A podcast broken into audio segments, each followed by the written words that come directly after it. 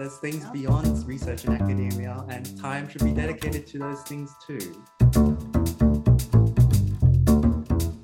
Welcome to the ReproducibiliTea Podcast, a podcast hoping to help early career researchers engage in the open science movement.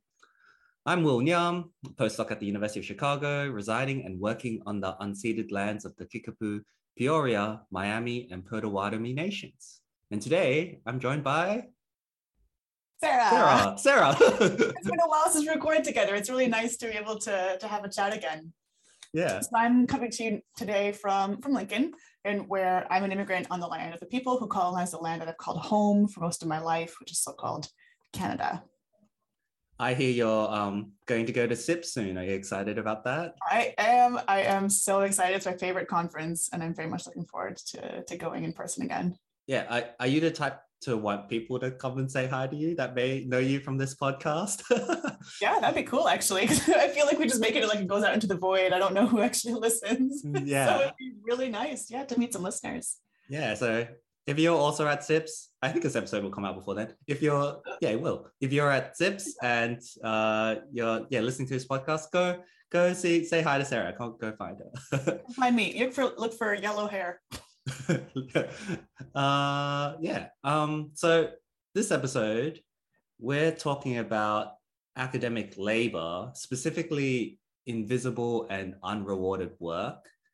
And that's quite a heavy topic. So just to get people ready to d- digest it, we're going to start with our little appetizer, uh, which is this paper by Hostler, um, just recently published in the Journal of Trial and Error, um, called The Invisible Workload of Open Research. Um, That's a great journal name. yeah, so the I've Journal come across it before. yeah, the Journal of Trial and Error is great. Um, it's run by the Center for Trial and Error. The journal is, uh, I think, Diamond Open Access. Hmm. And yeah, it's uh, I I forgot who started it, but it was the idea is like you should publish your mistakes or like what didn't work and like your Ah. process. Um, so that was the original like sort of bent of the journal. And now it's kind of expanded a little into like meta research and things like that. Yeah, so highly recommend um, checking it, checking them out, uh, and supporting them. Uh, Cool.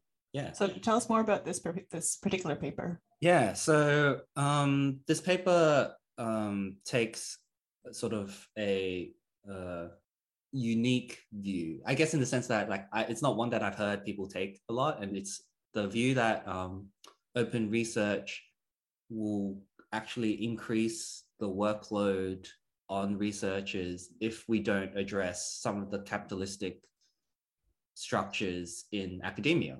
So I think that's Of a good capitalist critique in an academic paper. yeah. Um, yeah, This is they sort of apply a theory of uh, academic capitalism and Mhm. look at what open research reforms, um, what impacts that will have on, uh, yeah, on the current structures and on the individuals. Sort of saying, treating universities as these purely capitalistic um, entities and in taking that stance, you can see how um, individuals who work in, within the university sort of bear the brunt of some of these changes and these um, reforms. So I thought that was a great um, sort of great perspective to take and to write about. Uh, Mm-hmm. so yeah, um, I want to highlight some of the like quotes from the paper that sort of spoke to me. Mm. Um, so I, one of the things that is pointed out is that the way universities operate usually neglect the fact that the majority of researchers, I'm quoting directly from the paper, are employed not solely as res- researchers, but rather as academics, a role that involves a large number of other activities that compete for time and resources, including teaching, administration, income generation, knowledge exchange, and supervision. I would Yeah, also add to there, you know, mentorship, emotional labor, um, Yeah. advocacy for reform. So that like captures the sentiment that um, in assessing researchers and evaluating researchers, universities usually don't um, look at those activities. and sort of evaluate researchers on just their research outputs, which is a section of the responsibilities that an academic uh, has. And yes. so, yeah. It is important. It is one of the main things. If you do not publish and you do not bring in money, although that one depends a little bit more on institutions. For some places, like I know for my institution, you don't absolutely have to bring in money to keep your job. That's not uh, a necessity but publishing still is like you're still expected to produce work right to be an mm-hmm. active mm-hmm. researcher yeah um yeah so in taking that framework it's like the author makes the point that even if we change the university's priorities to include open research but we leave alone these sort of underlying capitalistic frameworks then uh, the issue of working conditions and labor um, remain. So it could end up being rather than publish or perish, it's just simply publish open research or perish. Yeah, uh, yeah. So it basically just makes it increases the labor in the end is sort of the bottom line, right? If we keep this same structure. Right, right, exactly. What we get is just um, more work for the same amount of compensation. Yeah, absolutely. Less given less. you know inflation. and that wages don't keep up. So right. that's, I mean, that's I say capitalism, right? It's it's the squeezing of as much profit as possible out of people. Yeah. And yeah, if we don't challenge that, open science falls into that as well.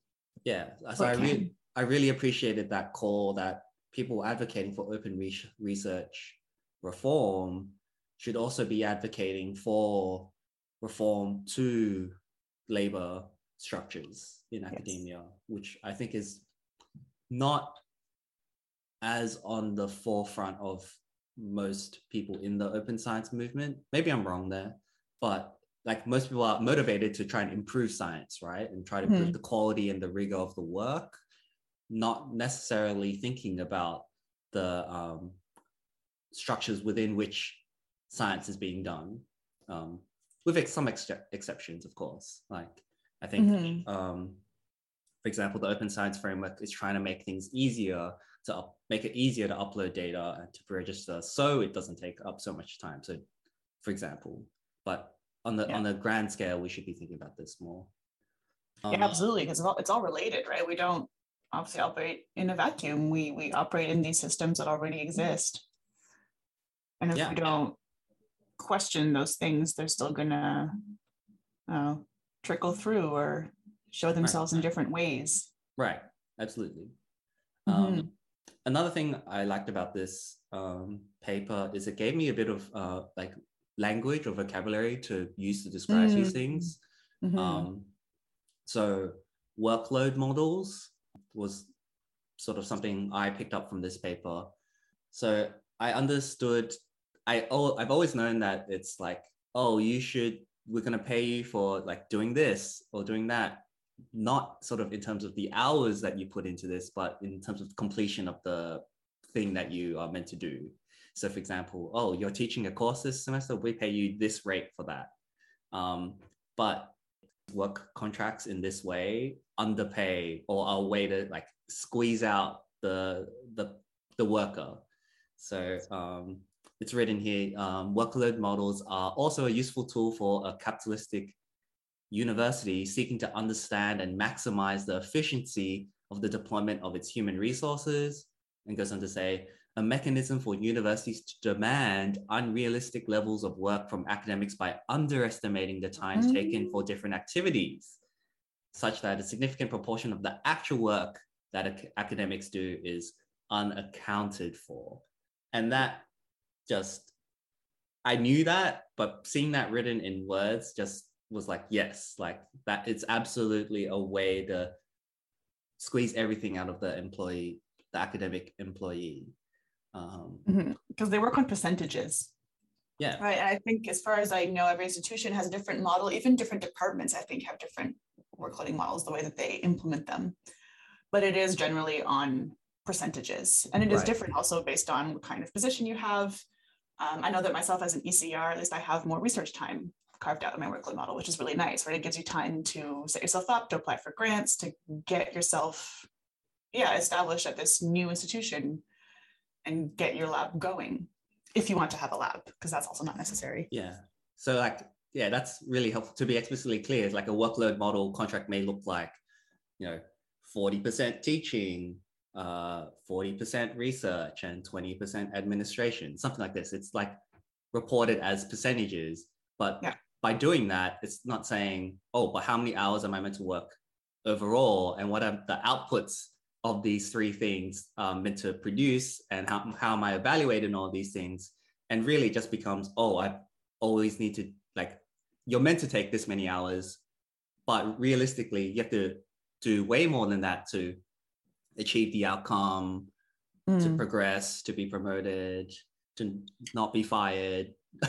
like it's yes. ridiculous. Um, I mean, I'm I'm tracking. We'll talk about this more later, but I'm sort of tracking my time and the way that I've approached it so far on this, you know, first starter year, reduced teaching load, more research, overall reduced load, is that I'm viewing it as like, okay, so I'm on a contract for I think it's 37.5 or 38 hours a week. I should know this.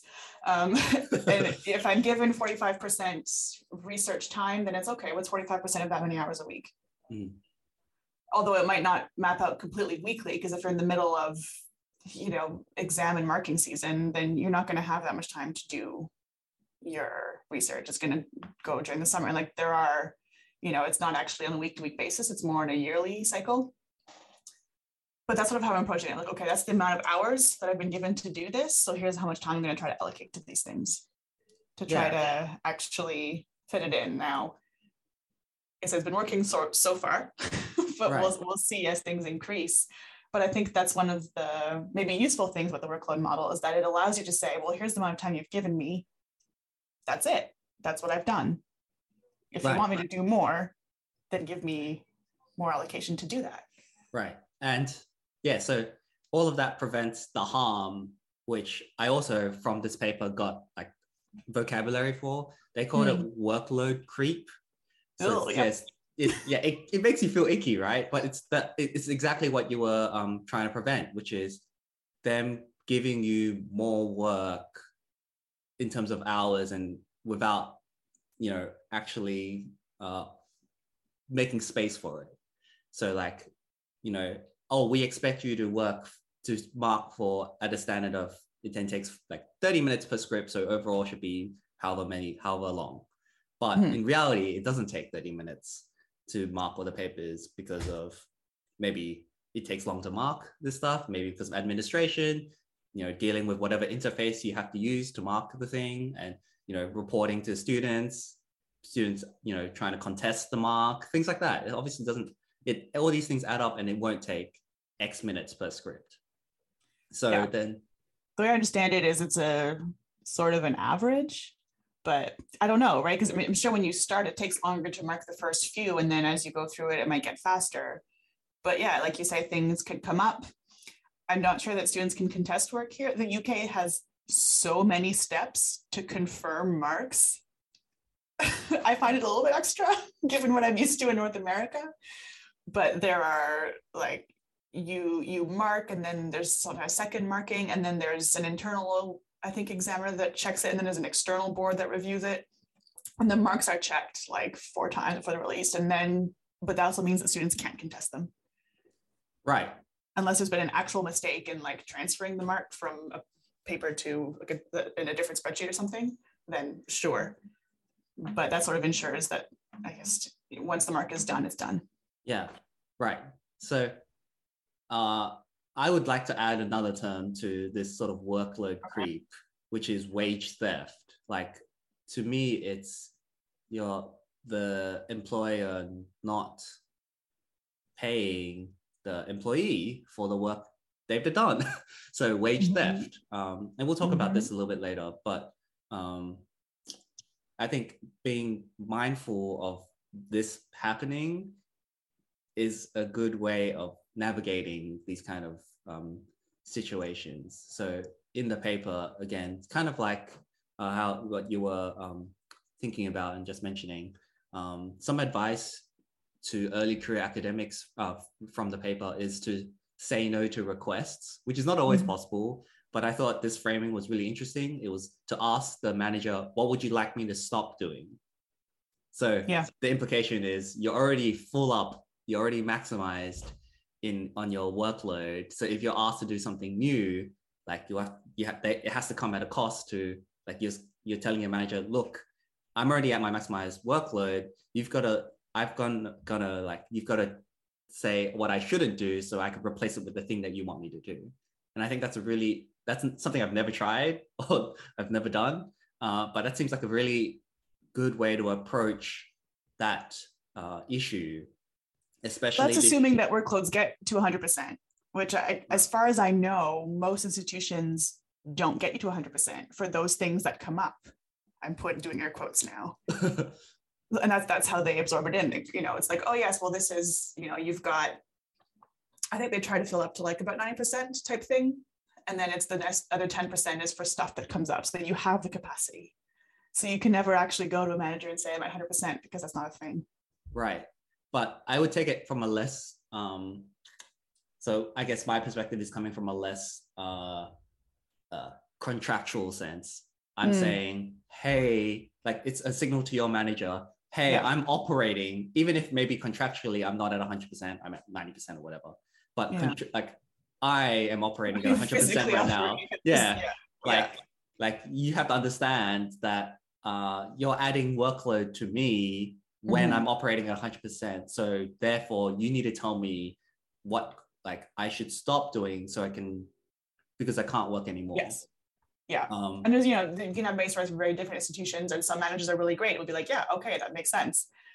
And then other places, you might not be so lucky. So that's not actually uniform, which is unfortunate. But yeah, so but we can yeah we'll talk about that a little bit later about how one may navigate that and maybe tips on how to uh, deal with that. Uh, so Okay. so, So, so we've got some new vocabulary now, which is really nice. So we've got we're talking about workload models, we've got workload creep. And what was the last one? Just sort of like how open research reform Yeah. oh, this- this is not a vocabulary, but open how open research reform may induce additional workloads to um, researchers. So we also need reform of academic labor structures such that that doesn't happen, as well as improve, uh, ensure open research reforms actually can are easy to implement, like always lower lower the barriers when we can in terms of not just like knowledge to implement, but also you know time and effort it takes to do the thing, i.e., to upload data, to um, upload code or to write code. Always be lowering those barriers so that you know it doesn't end up burdening um, researchers, and also you know for as universities should also be mindful that trying to assess and evaluate these things or trying to um, mandate these things is going to incur a cost to many of the researchers and assessment should be changed accordingly.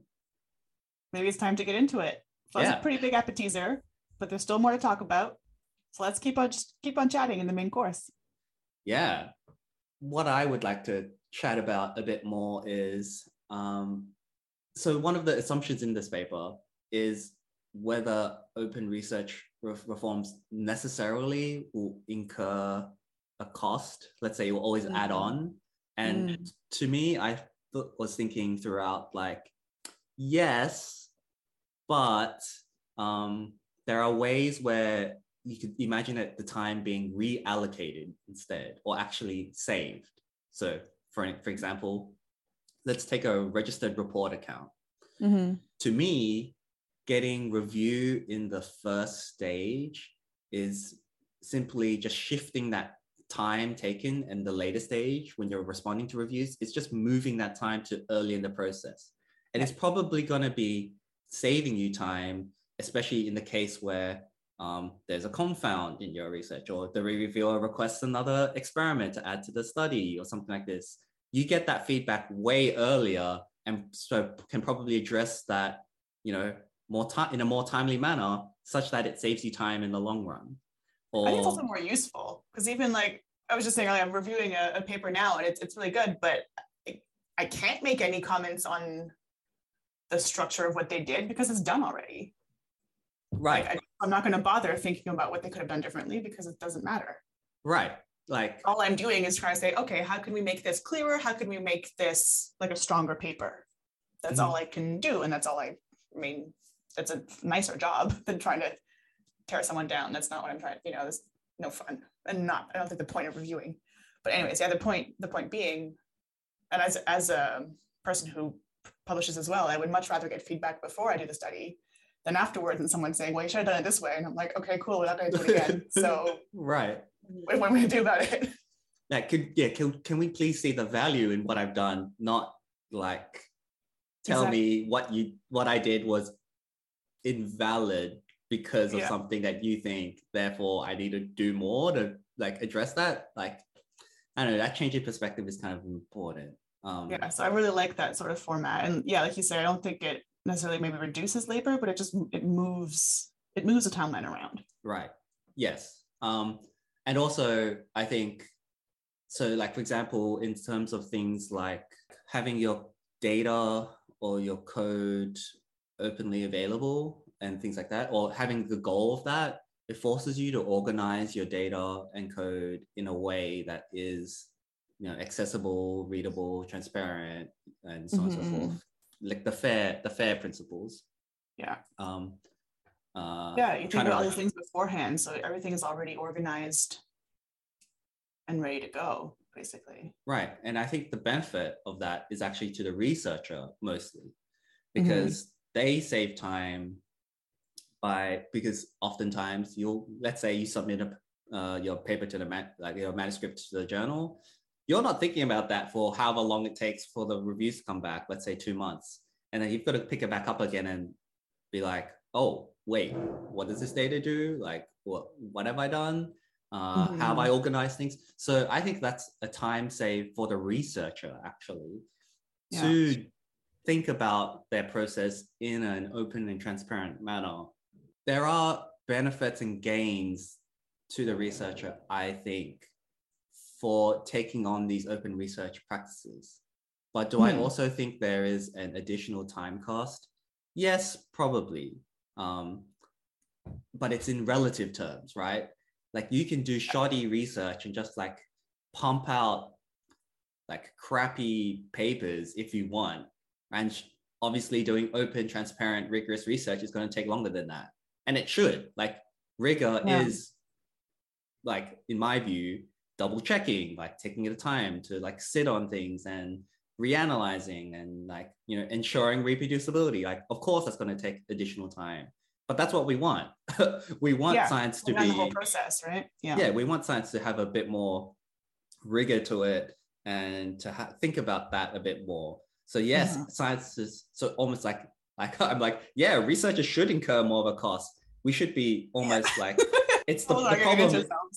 The problem is making it too easy and like having it like shitty papers just get into journals right?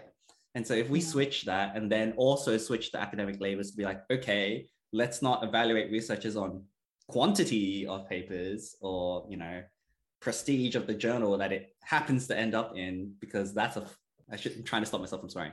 That's that's a you know like you know fuck it. That's a that's a fucking raw like that's stupid. Like that doesn't work as we think it does um yeah just like re- removing those um sort of pressures and those structures and expectations in research assessment and evaluation would do a lot of good for um, how the process can unfold, could unfurl, rather than having this weird time pressure always on top of, and this workload pressure on top of the researcher. Yeah. At the same Ah, time, a couple of things that come to mind is because we we talk about this also in our feminist ways of doing manuscript that we're working on, that we should be evaluated on quality instead of quantity. But quality according to who? Like who's dictating what Mhm. makes a good paper? Right? Because we're talking about citation and this idea that you know we have this disproportionate citation of white men in, in academia and the literature. And it's the argument is like, well, we shouldn't just be citing that, we should be citing papers for their quality. But the reason that citation is typically a proxy for quality is that people in a meritocracy would be citing papers that are good. But we know that that's not the case. that is definitely not. the So how are we actually measuring quality and who gets to say Right. Right. Because peer review, as we know, also has its issues because it depends who's reviewing. It depends on what their version of quality is. Yeah. So I think it's an, I mean, it's an open question. I don't think we have an answer, but it's something that, yeah, it just sort of came to mind. But Yeah. also in talking about data and have it organized and open, and that's useful for you as a researcher for sure. But I'm reading a book called Data Feminism, and it's just available for free online. And in this last chapter, they're talking about, they, they link clean data and tidying, specifically also citing the tidyverse Mhm. package Great. To eugenics, because that's where statistics came from. And this idea of tidying things, of cleaning them up, of get, cutting out the outliers, making it all Oh. pretty, making it all nice. That's grounded in eugenics. That doesn't mean all stats are eugenics, that's not what they're saying. But like that history is there. So it's not completely detached. So what happens when we clean data? What's being left out? What Mm. what's being left out, but also what's being imposed? Mm. What we think should look tidy Right. Right. researchers. And Also, this idea of having strangers in the data set. Right. The, the reason that we have to organize it so well, or the reason that it helps to do that is so that other people can come in, Mhm. but we still can't completely convey all of the context. So there's they, they tie this to street names, right? They were like, there was no need for street names until strangers started moving around. Right. Because if Right, you live right. there, it's your community, you know. Yes. the street names are for strangers. And I was just like, whoa, that's so cool. Yeah. And similar for data, right? So you know your data fairly, fairly well, presumably. You know the context of which was collected, you know all the details, but what happens when someone else goes in? Right. But this is the goal of open science, right? Of open data is that someone else can go in. Yeah. But what's what's the consequence of that? it's a, I see that as like a function of transparency. Like how transparent, like yes, the data may, in themselves may be accessible, but how transparent was the process of getting that data made? Like how how do we see how that data was collected and the way it happens and like contextual things like who did the who did the data collection where was it you know like all those kind of mm-hmm. things are they accessible to anyone, a stranger who wants to look at look through the data. Uh, I think that's important. Uh, Yeah. But also like that other person might have different ideas, might see something different that someone else didn't. mm, mhm. and that could be a good thing or it could be taken out of context and used i don't know in some harmful way Right. depending on what that data is i think in like what i do it's less likely to happen but in this particular book they give examples of you know what happens when non-binary people become visible what happens when trans people become visible and someone can see that data and use it in really nefarious ways Yeah. Yeah. It's uh, that, that that the cleaning and yeah, that's a really good framing for it because like I'm think like I thinking thinking about it now in terms of inference. It's sort of like, oh, um, we control for this covariate that makes our data messy, and look, we have a clean relationship. But the, Yeah. and then the inference is like, therefore, this is the relationship. When it's like, no, you've just like, you've literally just like you've controlled for the variable that you're making uh inference about. like, what's a? I think one paper that I saw recently was did something like um something along the lines of we controlled for the um, amount of exercise that uh, everyone in our sample does and turns out everyone like um, expends the same amount of energy something like this and it's like well yeah you just you've you've taken out the variant the variable of energy expenditure and then found that everyone's the same and the Yeah. inference it's, it's kind of like yeah well take okay so that's a um somewhat you you can see the problems with that inference already but now imagine a more gray situation where the thing you're covarying um to tidy the relationship is now something like not really theory driven or not really agreed upon or potentially harmful then that's Mhm. not good, right? And it's also just not good inference. Um, So, anyways, yeah. to tie it back to labor, I guess what that means is that if, if we do want to make data more fair, and so this whole thing around open science, it, it does take more work to produce good metadata. And it's something that I don't, like in my experience, isn't really part of the workflow. I know it isn't for me. It's something that in retrospect I have to go, oh, right. Like when I left my lab mm.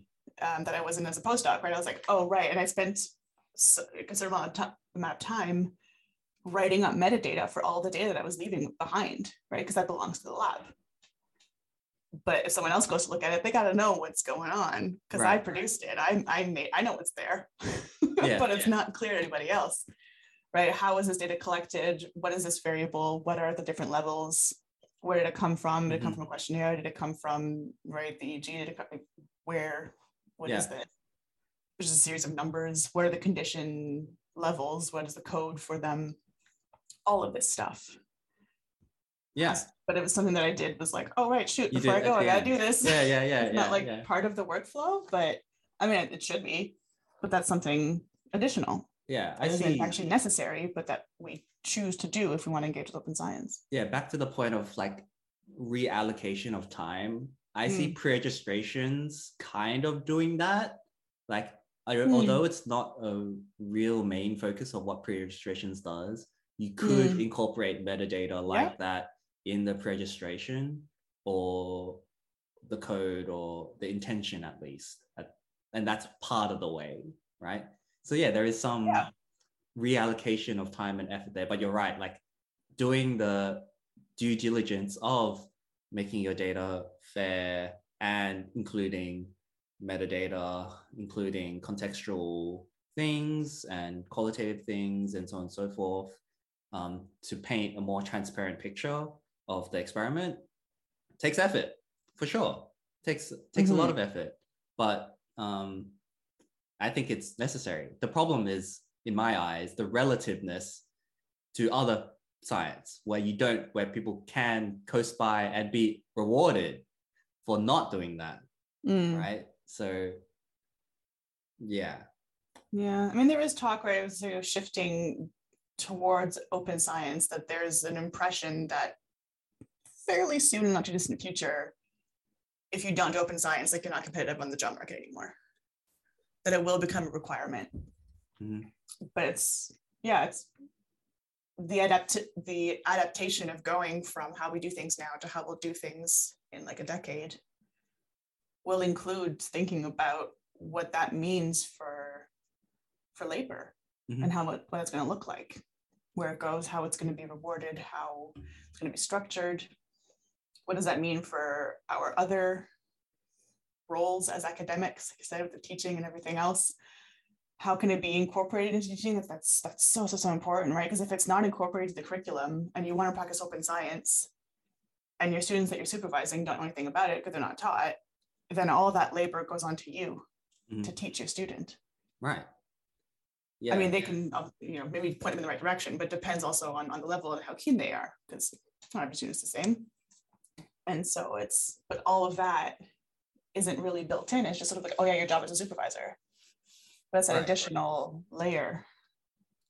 Yeah, thinking about how department, let's say a department wants to prioritize open research and you know transparent and rigorous research. Mm-hmm. Um, like you would need to sort of train your graduate students in potentially reproducible coding practices. Like how how many academics how many researchers get computer science training? Like barely. Yeah. bare scratch the surface. If we talk think about statistics research uh, statistics in research how many people know the math? How many people like really understand have mastery over the statistical tools that they're using.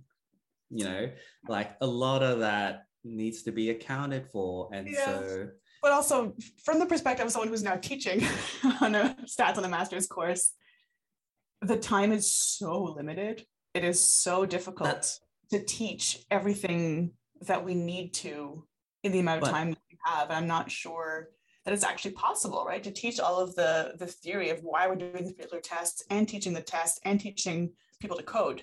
Right. Because ours right. is an R-based course. which I think is good, but it just means that there's so much to cover in the span right, of like right. But that's my point. Like, like okay, we need so more time needs to be dedicated to this stuff.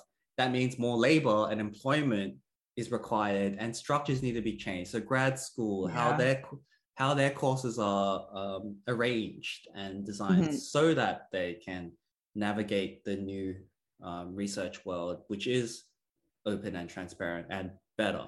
So, like, yeah, this it requires thinking about academic labor. You're not gonna throwing this simply on faculty to achieve this makes no sense. It's a non-starter. Like you've gotta, uh, yeah, you've gotta like think about this stuff, which I don't think happens. uh, to, to be frank, so and that thereby the workload gets put on the individual researcher to do all this stuff and to fumble their way through learning how open science should be done or transparent science or how things should be done or better better done uh, best practices with different things like yeah and that's a whole lot of research and effort though you know reproducibility journal clubs are a way of lessening the workload or sharing that workload between whoever the community right um, Mhm. like these you know hidden curriculum items and uh, you know these processes that are a little bit opaque or unclear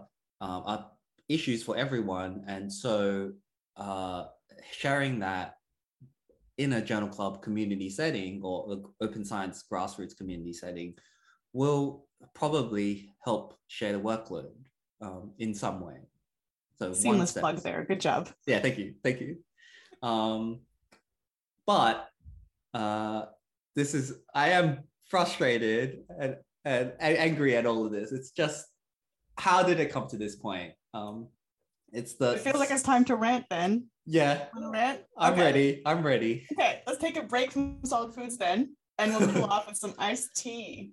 oh yeah i really need to cool off um Get all Uh, that first.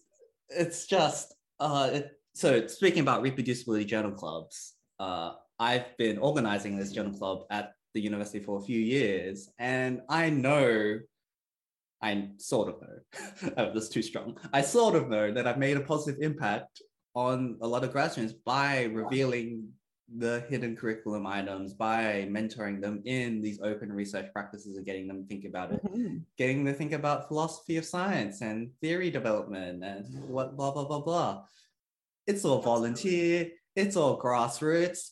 Like in the end, does do I really like am I recognized or valued for it? Mm, I don't know. I've put a lot of time and effort into it Mhm. and to try and shape uh, and change the department. And I guess I'm not getting the recognition from the right places. Like I think the people who attend are like, this is great, thank you, awesome. But people higher up in the department or wherever in like employment, let's say, for people who's uh like let's say I'm on the job market, they'll see that and be like, okay, but they don't understand like what impact that's had. So it's like, okay, well, I know I'm doing something positive and great, but Yeah. I'm getting no, I'm not getting just desserts. just like it's just it's just Yeah. not it's just not happening. And you know, Yeah. um, I think this this is just one example, but I think generally postdocs get this is the the way of the postdocs. this is what usually happens to postdocs and other maybe senior grad students, those in that little that stage where they have that sort of they've been through the you know grad school process and they sort of got wisdom to share. That that kind of labor falls on them, like Mm. continuing you know, within lab, continuing the um, analyses or the techniques or the methods like training usually gets passed through that way. Um, yeah, so and like I remember, so the last year I attended something by the National Institutes of Health. It was called this. It was this two-day workshop called the Catalyzing Communities of Re- Research Rigor Champions. So the NIH, uh, it's definitely worth checking out. Um, they've got this whole, they've got this Office of Research and Integrity. I think it's recently started, and they've on this sort of research rigor champion um, project. Anyway, the Mm. point was they they invited a uh, a lot of people who are in this space from different like sort of um, different levels, let's say like department level or um, non-profit level, like their own organization level, um, and also some of the reproducibility um, journal club organizers from North America, from the US, which was pretty cool. And I remember asking a question there, and I was I was petrified. It was like an open mic thing again, and I, I hated it. But I was like, in all of these discussions, I was like, okay, uh, I'm going to advocate for the early career researchers here. How mm-hmm. about some of these reforms, like providing postdocs with or employment who, let's say, don't necessarily want to go down the tenure track faculty route, but still want to work in science, giving them the jobs to help assist or help, um, uh, you know, the reform yeah. movement, right? Try and yeah. or implement or train or mentor uh, open research at different institutions. and yeah, I remember at the time, the panel was just like, uh, yeah, I think it's great that early career researchers care about this. like, and I was like, sorry, non-answer. Yeah, and I was like, okay. Uh, I, I, I think uh, shout out to uh, Shai Silberberg who followed up my question was like, no, I think Will's talking about like actual employment opportunities. Yeah, yeah, yeah. And, like and then, and then, and then the panel was like, yeah, so I don't know. It's just, uh, it just, it's so, it's so short-sighted. I don't understand. Like, like you talk to any other any postdoc right now. You the the Nature postdoc surveys. You talk about the um, you talk to any postdoc, they're going to be like, yeah, I have like, I want to be in science. I have a lot to give. I'm motivated. I love my research topic.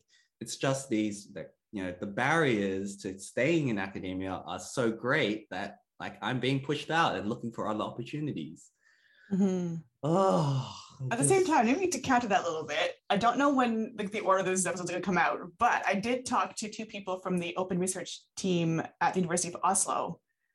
And we were talking actually about how there are a lot of jobs in research that aren't tenure track. And that gives a lot of opportunities things like working for the library.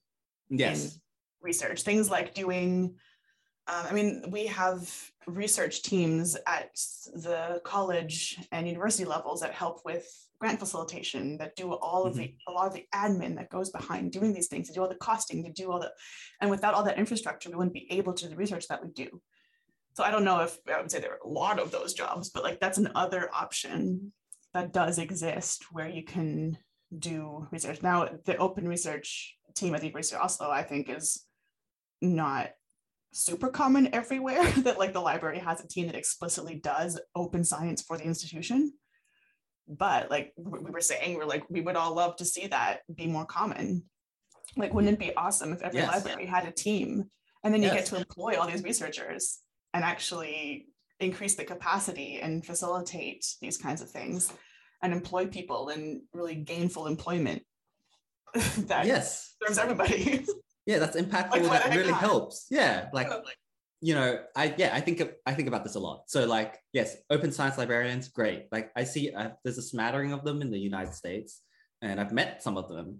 Uh, like reproducibility librarians and things like that. And like, oh. yeah, they're really impactful. They're really helpful. Open access librarians, like getting, like making contracts so that publishers can publish open access if like by waiving the fees or by with a discount fee yeah. or whatever or like all of that work is really really helpful um, i also think about um, stats experts or coding yeah. experts or uh, yeah. you know yeah data management experts that can supplement a department um, and help out whenever they're needed and consulted with like i would have loved to talk to a statistician about like some of the research or the modeling or the experimental design and i would have like like loved to get their eyes on it but the, those resources and those structures just don't exist typically mm-hmm. um, yeah uh, i would love peer review to be a paid labor job like yeah. you know in economics data editors exist um, why isn't that more common mm. like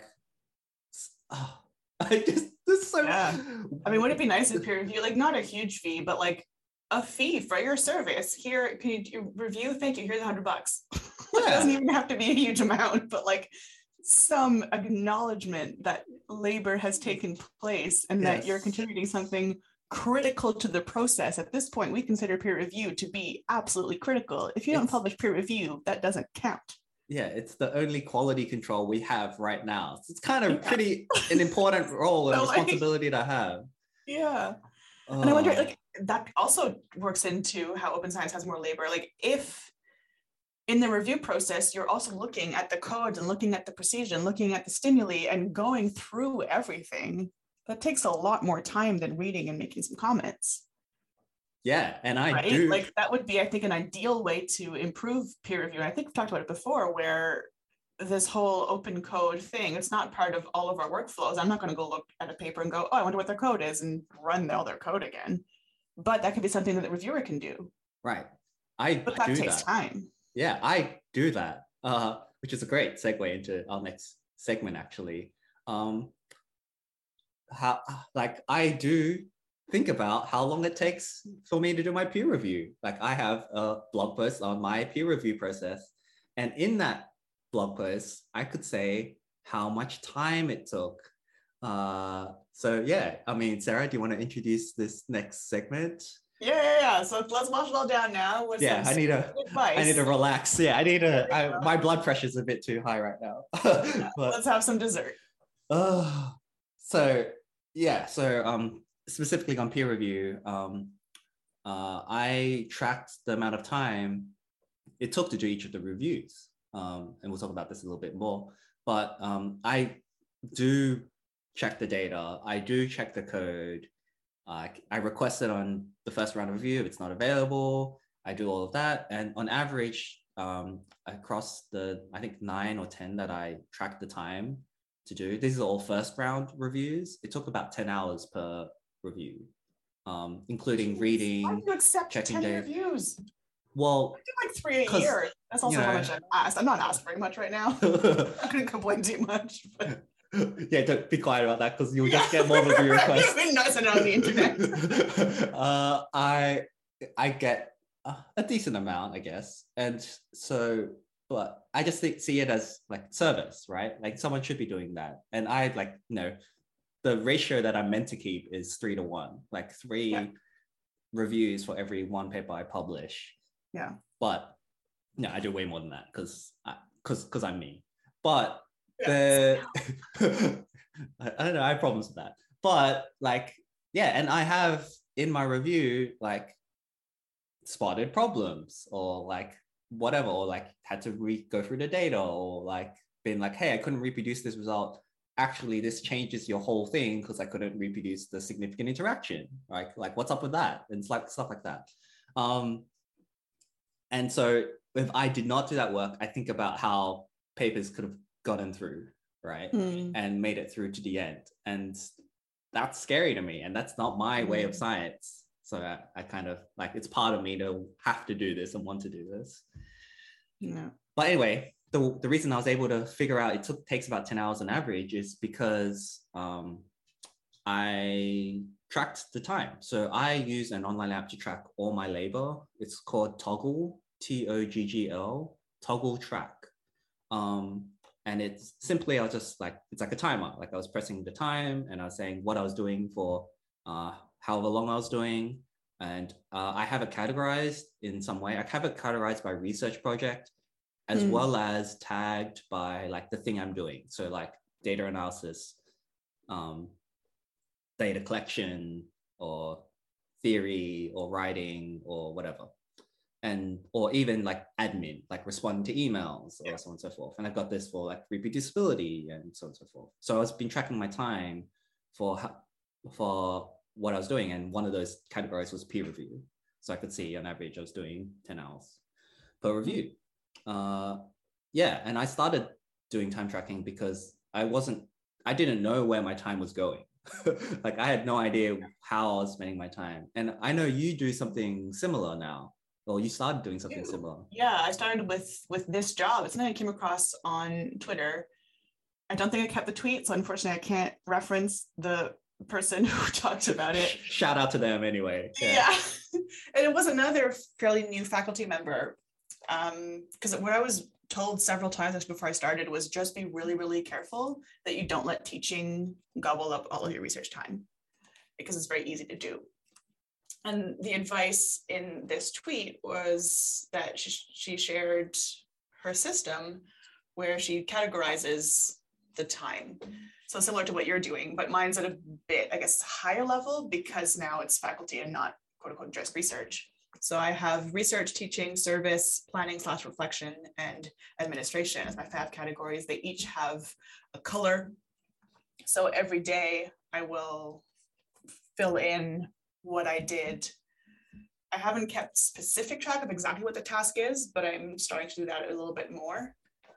Um, yeah, and then at the end of the week, I put that in my monthly layout. So at the end of the month, I can sort of at a glance see if I'm generally in line. What I also have in the monthly layout, I'll, I'll share a photo in the in the show notes so you can see what my calendar looks like.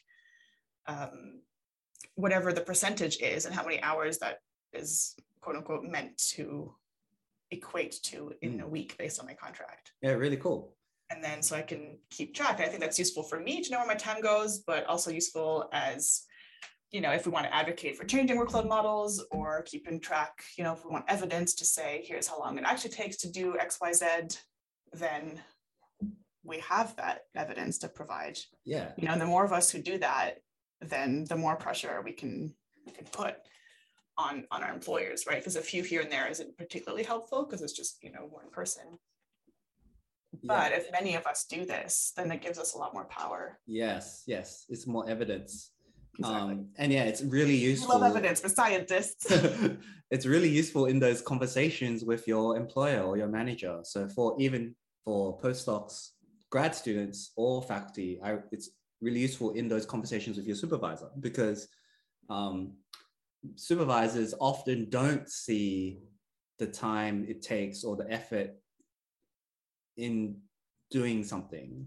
So let's say broad generalization uh, let's say your supervisor doesn't um, know how to program, I don't know, something like this. And then so you're programming an experiment, they probably don't have a good idea of how long it actually takes to do something. Or if they request another analysis, how long it would take to actually write the code and run it. Like they, in their mind, expect it to just like drop at a, um, what's that drop drop at a tip of a hat? I don't know. Um, but like to be faster, likely more faster because they're wanting the output. Um, they're focused on the output rather than the actual process and how long that took and like so on and so forth. Yeah. And there are times where I've been asked for some things like, well, why did you take you that long? It's like, well, you know, I was I was writing some code and things just I had to Google things regularly. It just they came up. Right, right. I couldn't have done any faster than I did. It just it just took this much time. That's all.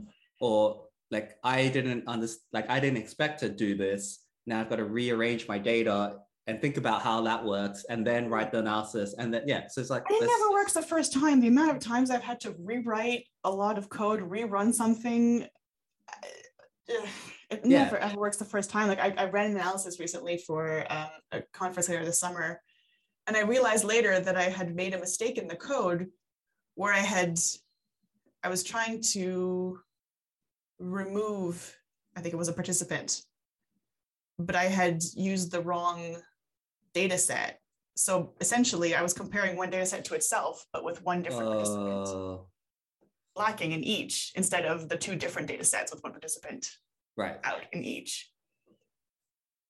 And so, but I had missed it. And the first time I, I wrote it all up and I was like, okay, this is the results. And I was like, oh shit. And some I was I happened to catch it. Like who else would have known? Right. It's good that you caught it though. You should yeah. be what was wild about it is that when it was the same data set compared to each other, there was a difference, a significant effect of that data set, because that's a variable, live versus in lab.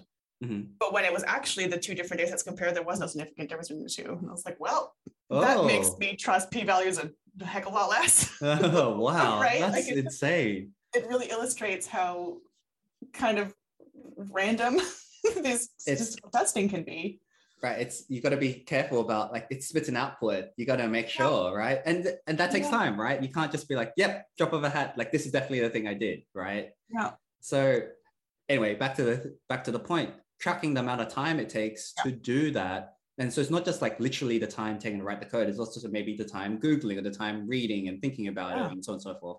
Tracking that amount of time and then going to your supervisor being like hey, like this is how long it took. Maybe calibrates them on their expectations, but also allows you to evidence, hey, I have been doing this. It's just like to you, yeah, it took me forever to take the to generate this output, but it that's what it takes. Um, yeah. And also in times where tangible output isn't like physical output isn't produced, like reading, thinking about theory, um, developing designs, like all that stuff is mm-hmm. also then tracked. And you can say, yeah, look, I have nothing to show you, but like this is what I've spent my time doing. And yeah. yeah. And then it's like a managing your manager thing as well. Like you can say, hey, this is how I'm spending my time right now across the week. Do you want me to stop doing this and replace it with that? Like, because I'm filling out the whatever. This is how I fill out my 40 hours, let's say. Um, so like that's like all of this data is really helpful, gives calibrates you and what you're doing. Like it calibrates you on how you're spending your time and maybe mm-hmm. where certain inefficiencies or where you lose time, for example, or whether you're working beyond your limits and eventually getting to burnout. Like yeah. you're like, oh, I am I'm spending like why am I spending time like working after dinner, reading something, blah blah blah. Like, like that may help you curb eventual burnout or fatigue and so on and so forth. Mm-hmm. Yeah, because um, then you, you can say this is how many hours I'm contracted to, this is how many hours I'm working. Right. That's it. That's what I can achieve in this many hours. Right. Look at what I've achieved. Yeah, yeah, exactly. Exactly. Yeah, that's so much time it takes. Yeah. Any other side benefits of time tracking that you've noticed? Um, no, that's the main one. It helps keep me on track mostly. One thing I was worried about was that I was like, oh, but then I'm spending time doing all this time tracking. It's taking time away from actually doing things. But like, it takes five minutes. Yeah. At the end of the week yeah. to just transfer. It doesn't actually take that long. During the day, I'll sometimes, you know, I'll finish doing something and I'll just do a couple highlight lines. You know, it doesn't it doesn't take long to actually work in. I was worried about sustaining it, but actually it's been quite easy to sustain yeah. doing this. Uh, the the app I use, Toggl Track, um, it's almost does it does all those things automatically. Like it's like a Pomodoro. It's got a Pomodoro timer built in, so you can use that. Uh, if you organize it by projects, it can add up the amount of time you spend. It shows you the amount of time per week by category. It's great. Um, and I also want to say, like, I think as long as it takes for you to do it, it's really good reflection. Like, it's really yes. helpful internal reflection about what you're doing and how how you're spending your time. Which is, I mean, life is important. There's things yeah. beyond research and academia, and time should be dedicated to those things too, because life yeah. is precious. So important. Uh, yeah, I think that's a good place to stop. Do you want to sign? Yeah, that place to end. Yeah. Do you want to sign off? Um, where can yeah. we find you? Where can we where can we look search for you? Uh, I am mostly on Twitter and TikTok. So Twitter, you can find me at Sarah underscore Sauvé. On TikTok at Madame YYT. That's M A D O M Y Y T, where I'm documenting my job, basically a daily video on what it's like starting up a feminist music science lab. Yeah, very cool. Very exciting. Uh, you can find me on uh, Twitter while it, I'm I'm stepping back from Twitter oh. gradually. Yeah, mm-hmm. so I'm only using Twitter to really advertise. um, okay. But I'm at Twitter at Will Ngiam, and you can also find me on Mastodon at the same thing, Will Ngiam at fediscience.org. Uh, that's the way you can follow me. And yeah, uh, hope you enjoyed listening to to this podcast episode. Uh, reach out, let us know how what you thought of this episode. Come, we'd love hearing your comments and feedback. Let us know what topics you want to hear about in future as well. So yeah, come visit me at SIPS. Yeah, come visit Sarah. Go visit Sarah at SIPS. Hi. Uh, yeah, keep doing good work. Bye everyone. Bye.